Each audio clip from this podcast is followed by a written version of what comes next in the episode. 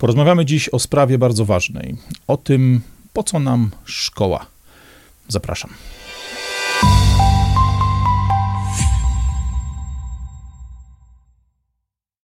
Cześć, tu Radek Pogoda. Witajcie w pogodnych shortach. Shortach, które dziś będą mocno poważne i będą chyba jednym z najważniejszych filmów, jakie kiedykolwiek nagrałem przez te ostatnie trzy lata rozmawiania z wami za pośrednictwem kamery, za pośrednictwem internetu. E, ostatnimi czasy nasze media zostały wręcz zasypane nowymi genialnymi pomysłami nowego rządu, a przede wszystkim genialnymi pomysłami naszej nowej ministry od szkół. Do waszych uszu na pewno dotarły informacje o tym, że uczniowie w klas 1 do 3 nie będą miały, nie będą mieli w ogóle otrzymywać zadań domowych, nie będą musieli tych zadań realizować. Uczniowie klas od 4 do 8 będą robili prace domowe tylko dla chętnych i to bez oceny. Mają zostać tylko i wyłącznie jakieś tam zadania domowe związane z językiem obcym, nauką słówek, naukiem reguł gramatycznych i tak dalej, ale o tym żadnych konkretów oczywiście od nowej ministry nie usłyszeliśmy. Nie ma odpowiedzi na hasła związane z brakiem ocen za nieprzeczytane lektury, nie ma odpowiedzi na temat tego, co będzie robione z ludźmi, z dzieciakami dzieciakami, które nie chcą się uczyć, które nie chcą ciągnąć poziomu równego dla reszty klasy. Nie ma mowy na temat tego, jakie będą konsekwencje, jeśli ktoś, jakiś dzieciak czy młodzi, młody człowiek będzie celowo ze względu na bunt typowy dla pewnego wieku opóźniał funkcjonowanie całej klasy, będzie sprawiał, że wszyscy uczniowie w danej klasie, wszyscy uczniowie w danej grupie będą mieli po prostu znacznie gorsze wykształcenie z powodu jego własnych osobistych problemów emocjonalnych. Widać po tym wszystkim, że pomysły tych, tego nowego rządu, pomysły tej całej nowej ekipy, a przemysły, przede wszystkim pomysły naszej nowej pani ministry od szkolnictwa są kompletnie z bani, są kompletnie od czapy, nie zostały przemyślane, nie zostały przeanalizowane, ich konsekwencje nie są sensowne, albo pani ministra, tak jak wcześniej pani Henik Kloska od Energii i Środowiska, dostała od kogoś gotową wrzutkę, dostała od kogoś gotowe zadanie do wykonania na polu polityki edukacyjnej państwa polskiego. E, wystawianie ludziom ocen, wystawianie dzieciom ocen to jest jeden z elementów związanych z tym, co jest potrzebne aby człowiek stał się człowiekiem. To, że ktoś ocenia naszą pracę, nasze przygotowanie, to, co robimy w domu, to, co robimy w szkole, to, jak zachowujemy się, w jaki sposób funkcjonujemy w grupie, zarówno w takim małym zespole rówieśniczym, który przygotowuje jakieś zadanie, jak i podczas prezentacji, jak i podczas omawiania tego typu rzeczy, to są wszystko elementy, które są mocno ważne dlatego, abyśmy zbudowali swój charakter, swoją odporność na opinie innych, swoją wytrzymałość na przyszłość i tak dalej. Gdy dzisiaj patrzę na pomysły nowej pani minister, no, szczególnie biorąc pod uwagę szkody, jakie w edukacji wyrządziły poprzednie ekipy, ekipy jeszcze z rządów mojego absolutnego faworyta, czyli gangu Wateusza, gangu Morawieckiego, e, szkody, które zostały w głowach naszych dzieci w poziomie nauczania, które kompletnie został zniszczony przez wprowadzenie nauki zdalnej w latach Dawida XIX, kiedy patrzę na dramatyczny spadek poziomu wiedzy, poziomu wyników egzaminów, jaki odnotowujemy od dekad e, i nie mówię tu tylko o tym, że nawet najlepsze polskie polskie uniwersytety są dopiero gdzieś tam w 500, e, czy tam w piątej, szóstej setce e, uniwersytetów światowych. Mówię o tym, co widzę, kiedy pracując z moimi klientami, prowadzę procesy różnego rodzaju zatrudniania właśnie młodych ludzi na pozycje związane ze sprzedażą, z obsługą klienta, z jakimiś funkcjami wewnątrz firm. Ja spotykam się na co dzień z ludźmi, którzy mają lat 19, 17, 21, 25, są przed studiami, w trakcie studiów, po studiach, po szkole średniej, zawodowej, technicznej, takiej, śmakiej, owakiej. Ja widzę tych ludzi, ja z nimi rozmawiam, ja prowadzę bardzo często rozmowy rekrutacyjne. Jestem w stanie dzięki temu spojrzeć na to, co ci ludzie mają w głowach, czego zostali nauczeni, albo bardzo często ostatnimi laty, jak bardzo zostali pokiereszowani, jak bardzo ich życie jest niepoukładane, jak bardzo ich sposób myślenia został zwichrowany przez to szaleństwo, które przez polski system edukacji toczy się od lat. Nowa ministra chce ten problem powiększyć, chce ten problem zaostrzyć, a sam stan polskiej edukacji, sam stan polskiego ucznia, polskiego studenta, polskiego adepta czy absolwenta szkoły średniej, szkoły ponadpodstawowej czy szkoły wyższej, który wychodzi na rynek pracy, na tą konkurencję światową, chce znacząco, znacząco pogorszyć. Można sobie zadać pytanie, dlaczego tak jest. No, ja uważam, że tu winnych jest parę czynników, ale tak naprawdę jako numer jeden tego, tego problemu postrzegam największą, prawdziwą zarazę, która toczy zachodnie społeczeństwa, czyli coś, co roboczo możemy nazwać polityczną poprawnością. Bo patrzmy więc jakby sami na to, jak taka ideologia przekłada się na szkołę, jak przekłada się na funkcjonowanie uczniów, zarówno na, zarówno na tym poziomie szkoły podstawowej, do której w tej chwili odnoszą się przepisy nowej pani ministry, jak i do szkół ponadpodstawowych, do uczniów czy studentów, do ludzi, którzy wychodzą, czy są już coraz bliżej tego końca edukacji, coraz bliżej tego momentu, kiedy mają wejść w prawdziwe, samodzielne, dorosłe życie. E, ideologia, ta chora ideologia politycznej poprawności, ta chora ideologia wywodząca się wprost z jakichś tam pomysłów rewolucyjnych, lewo, lewackich czy lewicowych z lat 50., 60., które de facto zaczęły się jeszcze w latach 20. przed rewolucją październikową w Rosji, te wszystkie szaleństwa sprawiają, że szkoła dostaje taką, takim zmasowanym atakiem na kilku poziomach. Część z tych poziomów, część z tych działań do Polski jeszcze w pełni nie doszła. Mówię tu przede wszystkim o tak zwanych byłych chłopcach, którzy dzisiaj na przykład startują w zawodach z dziewczynami. No mówiąc byłe chłopcy, byli chłopcy, wiecie o czym myślę, YouTube nie pozwoli nazwanie tego po imieniu.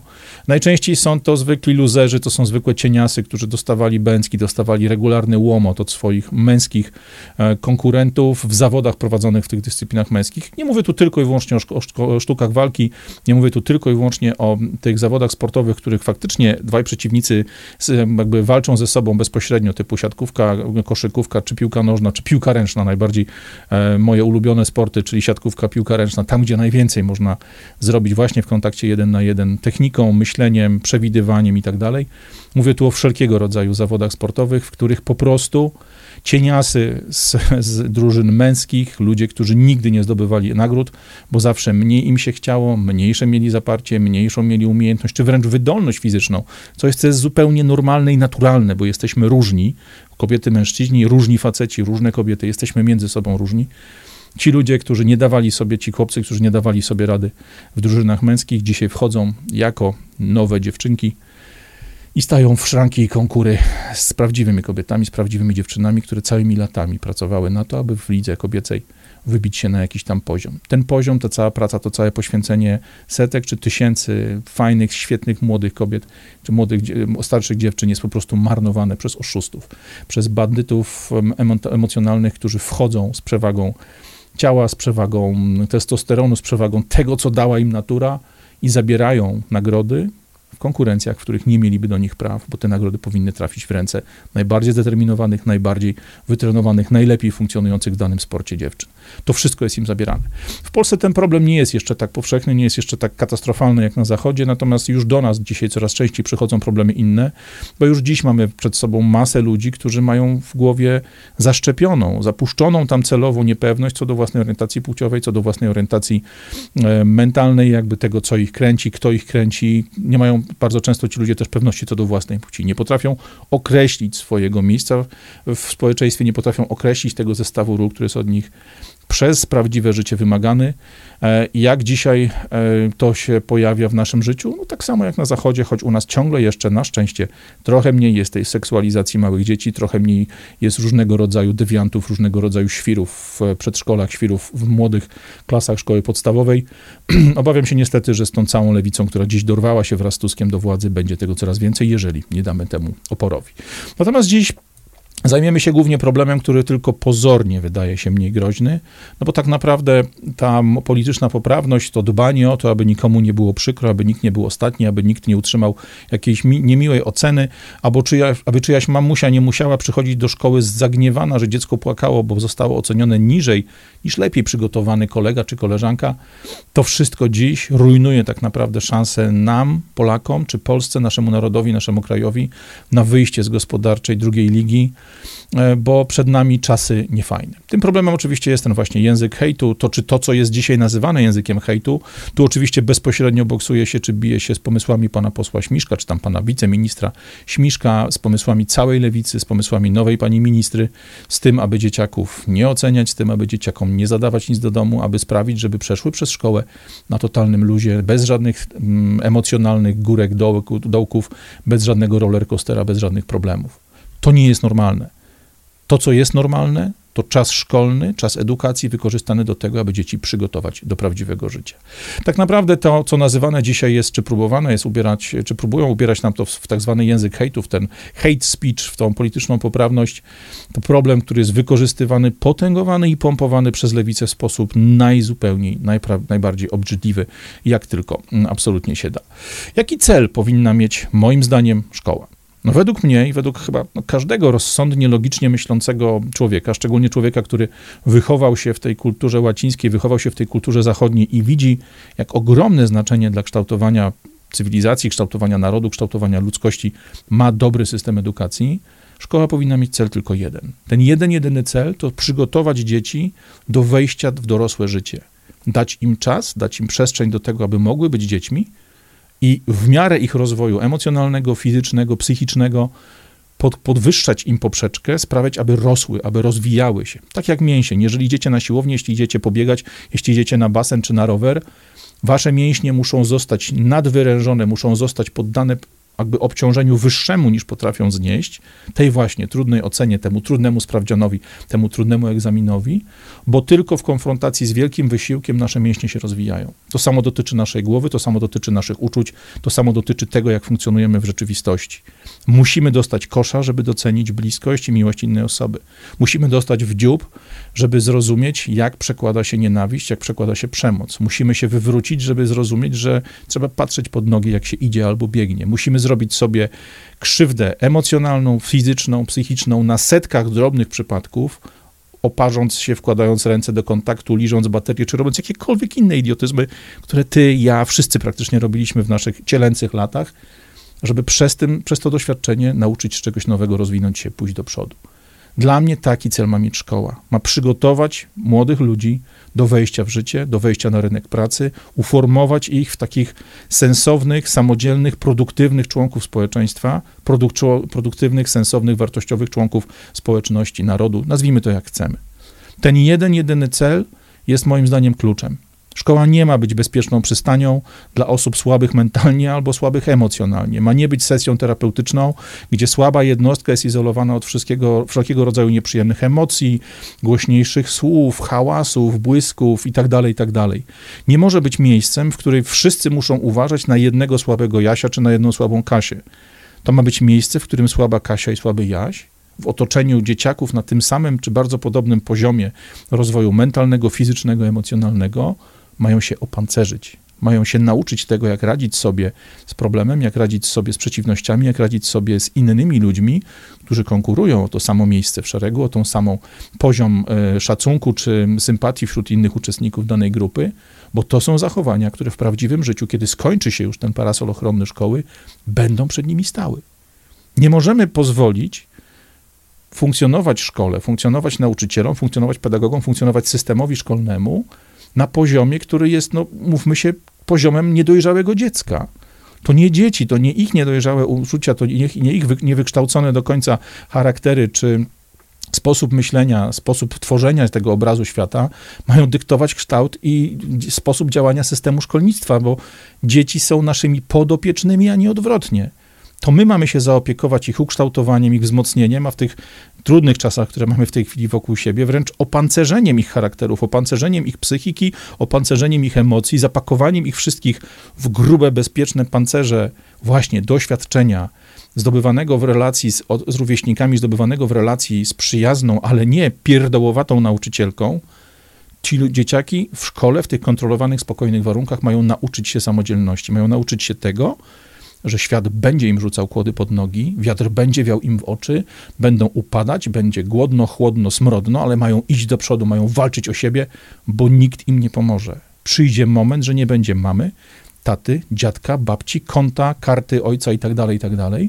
Przyjdzie moment, kiedy staną samodzielnie przed wyzwaniami, które niesie im życie. One muszą nauczyć się wszystkiego w skali swoich rówieśników, na poziomie dzieciaków w tym samym wieku, na tym samym poziomie rozwoju, żeby mogły później radzić sobie w tym coraz bardziej brutalnym, coraz bardziej skomplikowanym świecie. Co stoi dzisiaj przed naszymi dziećmi? Bo to jest bardzo ważne pytanie. Jak bardzo odjechane są te piękne słowa, te szalone idee, to niedostosowane do dzisiejszej otaczającej nas rzeczywistości, do tej zaciśniającej się wokół nas rzeczywistości, pomysły nienormalnych albo zadaniowanych idiotów, zadaniowanych ludzi, którzy tym naszym systemem edukacji potrząsają, próbując go układać, ugniatać jak jakąś śmierdzącą plastelinę. Dziś przed naszymi dzieciakami, przed dzieciakami, które dzisiaj mają lat 10, 7, 10, 15, 20 czy 23 i zaraz skończą studia, to dalej są młodzi ludzie, to są dalej ludzie, którzy się układają, którzy się kształtują, którzy się dogadują ze światem, dogadują sami ze sobą i ze swoimi rówieśnikami. Przed nimi stoi cała ogromna rzesza, cała ogromna masa problemów, których bardzo często ich rodzice nie znali, z którymi ich rodzice nie mieli do czynienia. Bo po pierwsze stoi przed nami kryzys ekonomiczny. Już dzisiaj rosnące ceny życia, czyli koszty energii, koszty czynszów, różne rodzaju, różnego rodzaju szkodliwe, debilne i wręcz przestępcze projekty, pomysły krajowych i unijnych mm, biurokratów, to są rzeczy, z którymi te dzieciaki będą musiały się boksować, będą musiały sobie radzić. Ich rodzice mają za sobą 15, 17, nawet 20 lat, jakby dobrze policzyć, prosperity, bo Polska nieustannie od końcówki lat 90. rośnie. Polskie PKB, polski poziom zamożności, polska gospodarka, polskie firmy, polskie możliwości, które przed nami stoją, tu Polakami w Polsce, stale rosną od ponad 20 lat. Dopiero w, w, czasie Dawida XIX ta polska gospodarka przyhamowała, ale zaraz po nim znowu pojechała ładnie w górę. Dziś, jak patrzę na pomysły, na projekty, które uruchamiają biurokraci krajowi, biurokraci unijni, to tak naprawdę no, dochodzimy do sytuacji, w której no, można sobie powiedzieć jasno, to są problemy tworzone i budowane po to, aby złamać tych młodych, nieprzygotowanych do życia, pieszczonych, trzymanych pod ciepłą kołderką ludzi. I co ważne, mówiąc unijni lub krajowi biurokraci, nie, nie użyłem tego słowa krajowi przez przypadek, bo nazywanie tych ludzi, którzy dzisiaj są biurokratami w Warszawie, w naszych województwach, w naszych zarządach miast i tak dalej, biurokratami polskimi jakoś nie przechodzi mi przez gardło, bo większość z nich nie działa w imieniu Polski, nie działa w imieniu polskiego narodu. Oprócz tego kryzysu ekonomicznego mamy przed sobą potężny kryzys społeczny. Mamy miliony migrantów, których rząd Tuska za chwilę, nie zapominajcie, pierwsze co podpisał Tusk zaraz po objęciu teki premiera, to europejski, unijny, e, to porozumienie związane z paktem migracyjnym rząd Tuska za chwilę zacznie nam ściągać dziesiątki, setki czy tysiące um, tak zwanych uchodźców, czyli po prostu migrantów z krajów e, Zachodu, z tych krajów postkolonialnych, które najpierw od roku 2015 do dziś na szerokość otworzyły drzwi, zapraszając tych wszystkich migrantów, tych wszystkich uchodźców, tych wszystkich ludzi, którzy tak naprawdę są tylko piątą kolumną, albo migrantami ekonomicznymi, którzy wykorzystują te działania, celowe działania unijnych bandziorów, tych zachodnich bandziorów w rządach. Natomiast dziś problemy, których napatoczyły na swoje kraje, naciągnęły, ściągnęły na swoje kraje niemieckie, belgijskie, holenderskie, francuskie czy angielskie rządy, te problemy będą rozwiązywane naszym kosztem w naszych miastach, w naszych budynkach, w naszych dzielnicach, w naszych szkołach przez e, jakby obciążenie tymi problemami naszych dzieci i nas samych. Oprócz kryzysu ekonomicznego, kryzysu społecznego, mamy też przed sobą kryzys na poziomie rodziny. Mamy rozwody, mamy biedę, mamy choroby psychiczne, które bardzo mocno się rozszerzyły w Polsce w wyniku działania lockdownów, tego, że ludzie zostali zamknięci i bardzo wielu się na to niestety zgodziło. Siedząc tygodniami całymi czy miesiącami w czterech ścianach, w dwie, trzy, cztery osoby, gdzie rodzice pracowali zdalnie, dzieci miały zdalną naukę te problemy psychiczne, problemy emocjonalne pogłębiają dzisiaj kłopoty finansowe, o których już mówiliśmy, po, po, pogłębia kolosalnie zastraszenie propagandą, zastraszenie tym całym jakimś kompletnie chaotycznym i nieokiełznanym burdelem, który jest wprowadzany w systemie prawnym, w systemie politycznym, tą przepychanką bandytów na poziomie gangu Wateusza i gangu Tuska. To wszystko sprawia, że po, z polską psychiatrią, z polską, z polską psychologią jest coraz gorzej, bo po prostu psychologowie, psychiatrzy nie są w stanie nadążyć nad obsługą tych popsutych głów, tych głów, do których ktoś wprowadził kolosalne zamieszanie i cały czas nimi twardo potrząsa, żeby Polacy nie mogli się uspokoić, żeby Polacy nie mogli złapać tego oddechu, wyprostować pleców i stwierdzić, dobra, w dupie z tym wszystkim robimy swoje. Te problemy psychiczne, te problemy rodzinne, te problemy związane z biedą, z rozwodami, z ciśnieniem emocjonalnym, które na nas spoczywa, to jest rzeczywistość, którą za chwilę odziedziczą nasze dzieci. Mamy wreszcie kryzys państwa. No, to oczywiście tego państwa, które już demolowane jest od ponad 20 lat przez gangi Morawieckiego, gang Tuska, gang Kaczyńskiego, czy wszystkich ich poprzedników. Bo tak naprawdę, jak spojrzymy dzisiaj na ostatnią, tą najświeższą historię Polski od lat powiedzmy późnych 90. czy 2000, no można z szokowanym jakby gminą spojrzeć na to, szczególnie dla mnie, człowieka o poglądach mocno konserwatywnych i pewnie prawicowych w jakimś tam stopniu, w jakimś tam stopniu pewnie też narodowych, czy jakkolwiek, jakąkolwiek łatkę chcecie mi przykleić, ale ja dzisiaj patrząc wstecz, mogę powiedzieć z pełną świadomością, że najlepsi dla Polski, najlepsi dla Polaków, dla narodu, dla państwa, dla kraju, dla majątku naszego, dla wyciągania się z tego gówna, w które wsadziło nas 50 lat komuny, Najlepsi dla Polscy byli przywódcy lewicowi, byli starzy komuniści, którzy pozwolili narodowi się rozwijać w czasie, kiedy oni spokojnie kradli i układali się na nowych miejscach. To, co robią ci wszyscy te całe pomiotła solidarnościowe z dawnego układu magdalenkowego to katastrofa i katastrofa, jeśli chodzi o stan państwa, stan prawa, szacunek do instytucji, ich samych i również wpływ, wpływający na nas. To wszystko jest katastrofa, z którą będą się musiały zmierzyć nasze dzieci. Będzie się już za chwilę, za pół roku, za rok, za dwa lata zmierzyć musiała nasza młodzież. Moja córka za chwilę pisze maturę będzie musiała zacząć funkcjonować jako dorosły człowiek. Po raz pierwszy dostała dowód osobisty, będzie musiała sobie poradzić z bankiem, z urzędem skarbowym, z podatkami, z tym, tamtym, siamtym. Ona wychodzi już na ten prawdziwy świat, ona, nad nią już ten parasol się zwinął. Więc ja mam pełną świadomość, że zarówno ona, dziś 18-latka, jak i moja druga córa, która ma lat 16, za chwilę wpadną w ten cały burdel, który od ponad 20 lat przygotowywali dla nich i dla nas politycy. Mamy wreszcie problem najbardziej chyba istotny, bo mamy za sobą za granicą wojnę. Nie tylko mówię tutaj o kwestiach dzisiejszego konfliktu na Ukrainie, ale patrzmy na Jemen, nad którym poleciały naloty brytyjskiego i amerykańskiego lotnictwa. Patrzmy na ten cały chaos, który po tak zwanej arabskiej wiośnie wywołany został w północnej Afryce, dzięki czemu mamy dzisiaj wspaniale zaopatrzone plaże w codziennie nowe setki czy tysiące inżynierów i lekarzy, e, w ten cały bałagan związany właśnie z e, rozhuśtaniem emocjonalnym, z rozpieprzeniem niektórych krajów, niektórych narodów.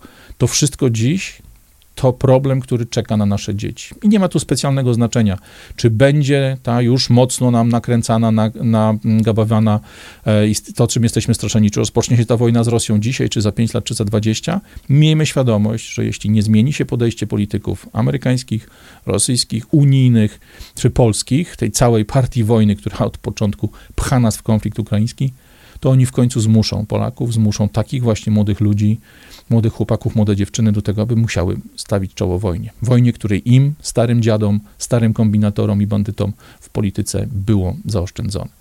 Dla takiej no, nieprzyjaznej rzeczywistości potrzebujemy młodzieży, która będzie silna, która będzie niezależna, samodzielna, oczytana, młodzieży, która będzie się sprawnie poruszała w świecie tych najnowszych technologii, ale najnowszych technologii nie na poziomie TikToka i na poziomie robienia sweet foci i dzióbków do Instagrama. Najnowszych technologii, które pozwolą zaprogramować jakiś sprzęt, które pozwolą zdobyć pracę, sprzedać swoją usługę, sprzedać swoją wiedzę, sprzedać swoje umiejętności młodzieży aktywnej, młodzieży idącej do przodu, młodzieży, która będzie miała tą właśnie samodzielność, tego drive'a do tego, by iść do przodu. Od dekad to, co robią z młodzieżą politycy wszystkich rządzących partii, to jest dokładne przeciwieństwo. Świat się zmienił, Europa stała się, Ameryka zresztą i cały Zachód również, stały się coraz mniej konkurencyjne na tle Hindusów, na tle Chińczyków, na tle tych wszystkich nacji, tych wszystkich regionów świata, które idą do przodu, a my dzisiaj jesteśmy nadal układani, jesteśmy nadal lepieni jak z tej śmierdzącej plasteliny przez polityków w szarą masę bezideowych, bezcharakterowych, tam bezcharakternych, nawet nie wiem jakie to słowo będzie bardziej po polsku i lepsze, pierdołowatych przeciętniaków. Ludzi, których każdy kłopot, nieprzyjemność, przeszkoda doprowadzają albo do płaczu, albo do obrażania się, rzucania się na ziemię i tupania nogami. Ile razy widzieliście taką sytuację na poziomie dziecka nie dwuletniego, tylko sześcio-siedmioletniego? Ile razy słyszeliście od swoich dzieci, że dokładnie w taki sposób, nieprzystosowany do życia w grupie, reaguje dzieciak na poziomie 12, 15, 17 roku życia? Strzela focha, zamyka się w sobie, czy robi wszystko pod prąd?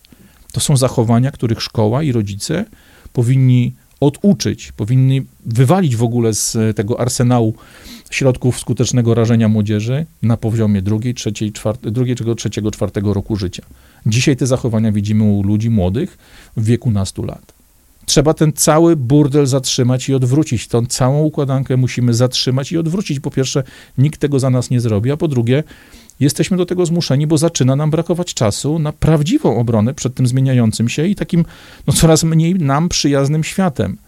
Dzisiaj, jak popatrzymy sobie dookoła na to, co dzieje się na świecie, to my jesteśmy no nie tylko tym skansenem technologicznym em, świata, jako Europa. No i tu patrzę szeroko, nie tylko na Polskę, ale również nie tylko na całą Unię Europejską, ale w ogóle na nasz kontynent, czy na to wszystko, co kojarzymy z tą kulturą zachodnią, z tą kulturą łacińską. Chiny kształcą dziś inżynierów, Rusy kształcą, kształcą wojskowych i specjalistów od wydobycia, przeróbki i transportu surowców, ropy, gazu, wszelkiego rodzaju e, jakby majątku, który mają w ziemi. Hindusi kształcą informatyków, kształcą programistów, kształcą, le, kształcą lekarzy, inżynierów, automatyków, e, wszelkiego rodzaju ludzi, którzy siedzą w cyfrach, siedzą w pieniądzach, siedzą w tej technologii wysokiej, a my? A my kształcimy życiowe pierdoły i osoby, które są nieprzystosowane do samodzielnego życia, nieprzystosowane do samodzielnej pracy, nie potrafią myśleć, nie potrafią działać, nie potrafią wziąć się za siebie, nie potrafią wyznaczyć sobie celu i ten cel realizować. To jest szaleństwo. To jest kompletne wariactwo. I powiem tak, pewnie wielu z was e, stwierdzi, że dobra, no albo inaczej, może, może nazwiecie mnie jakąś konserwą, jakimś człowiekiem nie dzisiejszym, człowiekiem bez serca, bez empatii, ale przepraszam was, ja mam to w nosie. Ja mam, mam już dość opowiadania o tym, że nasza konstytucja, nasze przepisy, nasza demokracja, nasz ustrój i tak dalej coś powinien robić. Mam to w dupie. Nic z tego nie jest prawdą. To są tylko martwe skrawki papieru, z których zarówno w czasach C19, jak i dzisiaj poprzedni premier, jak i dzisiejszy premier nie robili sobie nic. Ten papier, na którym mieliśmy zapisane nasze ustawy, nasze jakieś tam konstytucje i inne tego typu dokumenty, dla tych polityków, którzy rządzili krajem, przez całe lata był śmieciem. Był mniej wart niż cokolwiek, co nas otacza bo wystarczała PowerPoint, aby dyktować czy decydować o losie, życiu i majątku tysięcy albo setek tysięcy Polaków. Bo nikt nie oglądał się na konstytucję, kiedy nas zamykali, kiedy nas kontrolowali, kiedy nasili nam coś nosić na pysku, a coś innego wstrzykiwać sobie w ramię. Mam to w nosie. Patrzmy dzisiaj na prawdziwe otoczenie, na to wszystko, co dzieje się dookoła nas. Patrzmy bez upiększania, bez fałszowania, bez zmiękczania tego obrazu, aby był mniej bolesny. Sorry, piękne słowa i słodkie banały nie zastąpią rzeczywistości. Jesteśmy zdani sami na siebie. Jako dorosły 40-paroletni facet, dzisiaj od was, ludzi równie dorosłych, okej, okay, trochę młodszych, trochę starszych, na pewno lepiej wyglądających i szybciej myślących niż ja, oczekuję tego samego. Przestańmy się zajmować pierdołami, przestańmy sobie opowiadać o tym, że nasze państwo, nasz ustrój, nasi politycy, nasze partie coś powinny zrobić. Powiedzmy jasno, dosyć tego, bo trzeba zatrzymać twardo zatrzymać tych oderwanych od rzeczywistości zideologizowanych wariatów, te aktywiszcza, tych szczekających artystów, czy zepsutych do szpiku kości, pokręconych, skonfudowanych na tle własnej seksualności szaleńców. Ja nie mówię tu tylko o problemie ludzi tak zwanych tęczowych. Ja mówię o tym, że tacy jak oni ludzie, którzy w swoim życiu nie mają porządku, nie mają jakiegoś sensownego standardu, kierunku i poziomu, że tacy ludzie dziś dopchali się dzięki oportunistom, dzięki sukinsynom z polityki, dopchali się do prawdziwej władzy. Do władzy nad naszym życiem, naszymi podatkami, kosztami naszego funkcjonowania, a wreszcie dorwali się do władzy nad naszymi dziećmi. To tacy ludzie albo osoby, które są normalne, ale uległe, ale oportunistycznie nastawione do świata, to oni wszyscy robią ogromną krzywdę naszym dzieciakom i młodzieży. Wyprowadzają je jak baranki na rzeź, wprost pod nóż spraw, którym dziecięce umysły po prostu nie potrafią podołać. No bo seksualizacja dzieciaków w wieku 4, 6 czy 7 lat, czy to jest potrzebne? Czy to jest coś, z czym umysł dziecka na tym poziomie potrafi sobie poradzić? Czy wprowadzanie celowej niepewności co do własnej płci, albo nawet odłóżmy te tematy na bok, podważanie w takich prawdziwych wartości, podważanie tych wartości, na których zbudowano całą cywilizację łacińską, tą cywilizację, która jest najlepsza dla zwykłego człowieka w całej historii ludzkości. Cywilizację, dzięki której człowiek znikąd, który nie ma za sobą jakiejś arystokratycznej przeszłości czy wielkiego majątku, tylko w tej cywilizacji taki człowiek jest w stanie do czegoś dojść, taki człowiek jest w stanie zorganizować sobie życie, które będzie dla niego przy, przyzwoite. Dzisiaj pozwalamy tym ludziom, przez milczenie, przez to, że nie zajmujemy się tym tematem, pozwalamy tym ludziom wywracać do góry nogami pojęcia takie jak zdrowie, jak medycyna, jak klimat czy moralność. To są wszystko zagadnienia, z którymi młode umysły dzieciaków czy młodej młodzieży, no masło maślane, wybaczcie, ale te młode umysły, nieukształtowane, nieułożone, niewykształcone, niedoświadczone, one nie mają prawa sobie poradzić, bo po prostu są do tego niegotowe to, co robią te wszystkie aktywiszcza, te niebłyskowłose kretynki, ci zadaniowani, czy po prostu funkcjonujące jako pożyteczni, idioci, pożyteczni idioci ludzie, to są celowe, szkodliwe działania. One mają wprowadzić w głowach naszych dzieci niepokój, zamieszanie, jakąś niepewność, stres, strach. No mają wprowadzić takie poczucie wyuczonej, narzuconej bezsilności, bo po prostu te dzieciaki są przysypywane problemami, z którymi nie mogą sobie poradzić, bo jeszcze nie dorosły bo muszą jeszcze mieć czas na to, aby funkcjonować na zupełnie innym, na dużo niższym poziomie tych zadań, tych problemów, z którymi są konfrontowane. My dzisiaj musimy walczyć dla naszych dzieci, dla dzieci naszych sąsiadów, naszego rodzeństwa, naszych znajomych, naszych przyjaciół. My musimy dzisiaj walczyć o to, żeby te dzieciaki miały szansę na to, aby mogły być dziećmi. Dziećmi, które są niewinne, które nie muszą wiedzieć wszystkiego o tym, jak powstaje nowe życie, bo wystarczy na pewnym poziomie opowieść o pszczółkach i motylkach, dużo później o tym, jak wyglądają narządy płciowe tatusia i mamusi, aby nie, nie były zaskoczone tym, że zobaczą ojca czy matkę pod prysznicem czy na plaży. Dużo później informacja o tym, jak funkcjonuje to od strony biologicznej, chwilę później informacja, czy równolegle informacja o miłości, o związku, o wartości tego, co tworzy rodzinę. Żeby kwestia seksualności dla nich nie była tylko radosnym bzykaniem się, a potem łykaniem tabletki. Notabene tabletki, którą można dostać bez recepty i bez wiedzy rodziców, mając lat 15, a pieprzonego elektryka możesz kupić mając lat 18 i dowód osobisty. Sam ten idiotyzm sprawia, że mi się po prostu żygać chce, jak patrzę na to, co się dzieje w polityce. Pozwólmy naszym dzieciom być istotami niewinnymi.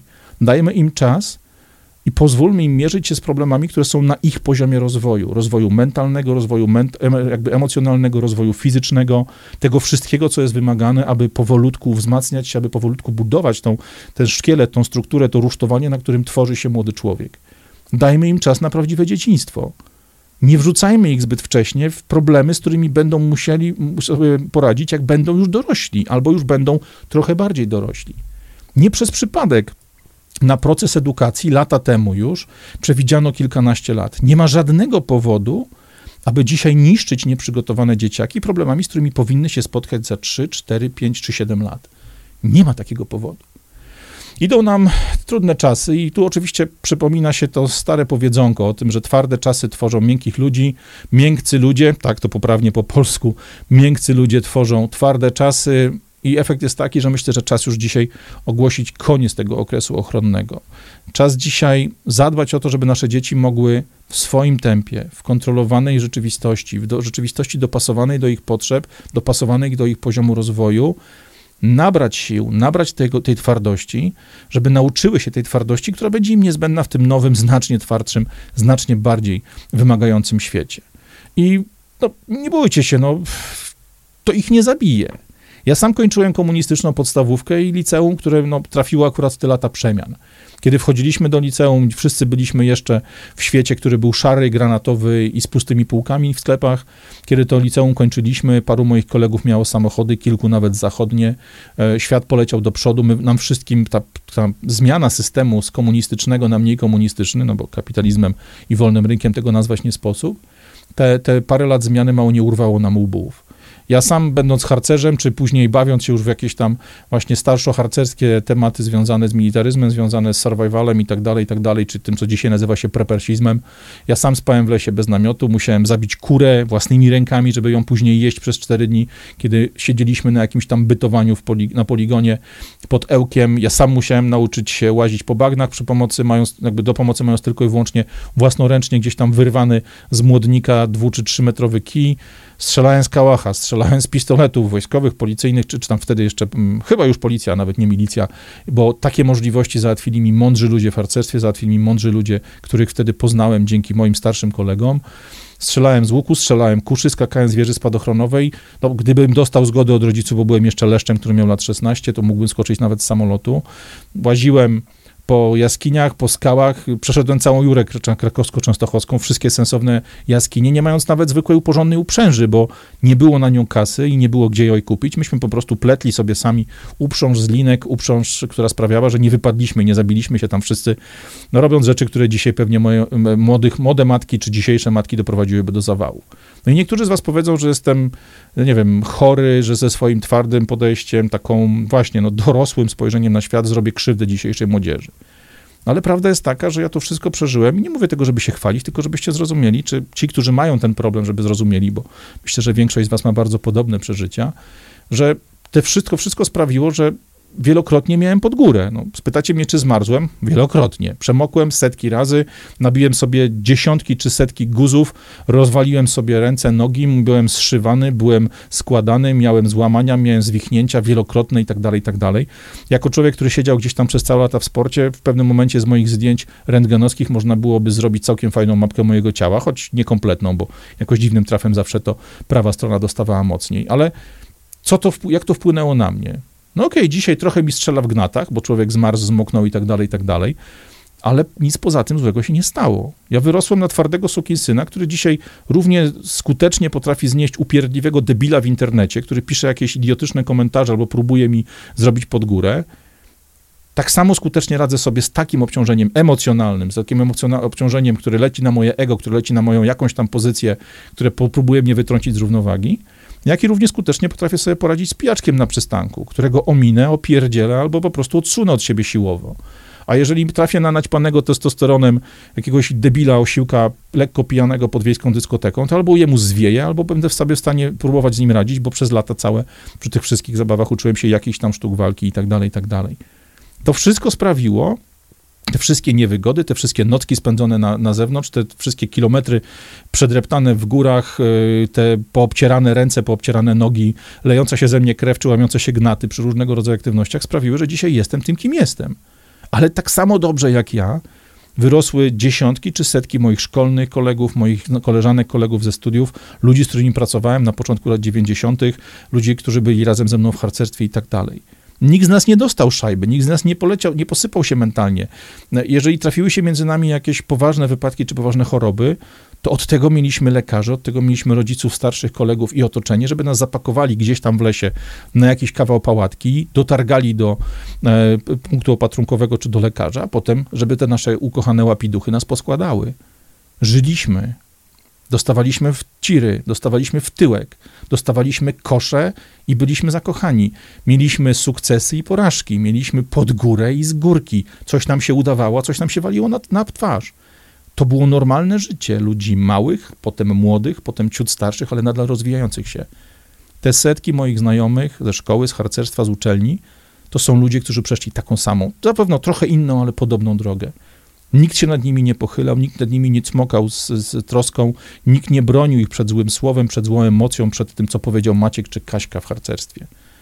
Rodzice wiedzieli, że dziecko musi dostać na swoim poziomie opór i atak z poziomu, który jest dla niego właściwy, bo tylko w ten sposób jest w stanie się wykształcić, tylko w ten sposób jest w stanie pójść do przodu, jest w stanie być mocniejszym, jest w stanie być lepiej przygotowanym na to, co czeka dla niego w dorosłym życiu. Nasze dzieciaki też dadzą radę bylebyśmy my sami im w tym nie przeszkadzali. My musimy dzisiaj przeszkadzać tym, którzy próbują te nasze dzieci zniszczyć, które próbują zniszczyć tą przyszłość naszego narodu, naszego, naszego społeczeństwa czy naszej społeczności, nawet tej małej, lokalnej. To my musimy postawić się tym wszystkim debilom, aktywistom czy zadaniowanym aktywisztom w rządzie, w NGO-sach, w tych organizacjach, które nie działają dla dobra naszych dzieci, choć takie głoszą hasła, nie działają dla dobra naszego kraju czy nas samych, ludzi, którzy za chwilę będą od tych dzieci zależni, jako starcy, jako ludzie na emeryturach i tak dalej. Ci ludzie działają przeciwko nam, działają realizując zadania, które im postawiono, albo po prostu pławią się w jakimś bezkarnym poczuciu władzy, poczuciu zajebistości, które im wręczono w ramach jakiegoś kretyńskiego, mocno zmanipulowanego procesu demokratycznego. Ja uważam, że czas z tym skończyć. Naprawdę uważam, że czas z tym kończyć.